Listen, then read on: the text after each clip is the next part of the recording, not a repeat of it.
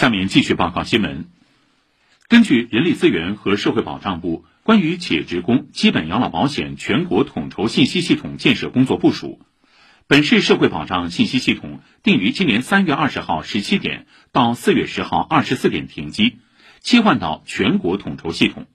届时，部分人社事项将暂停服务。停机期间，参保人员按月领取的各项社会保险待遇不受影响，就业创业培训补贴等相关待遇发放也不受影响。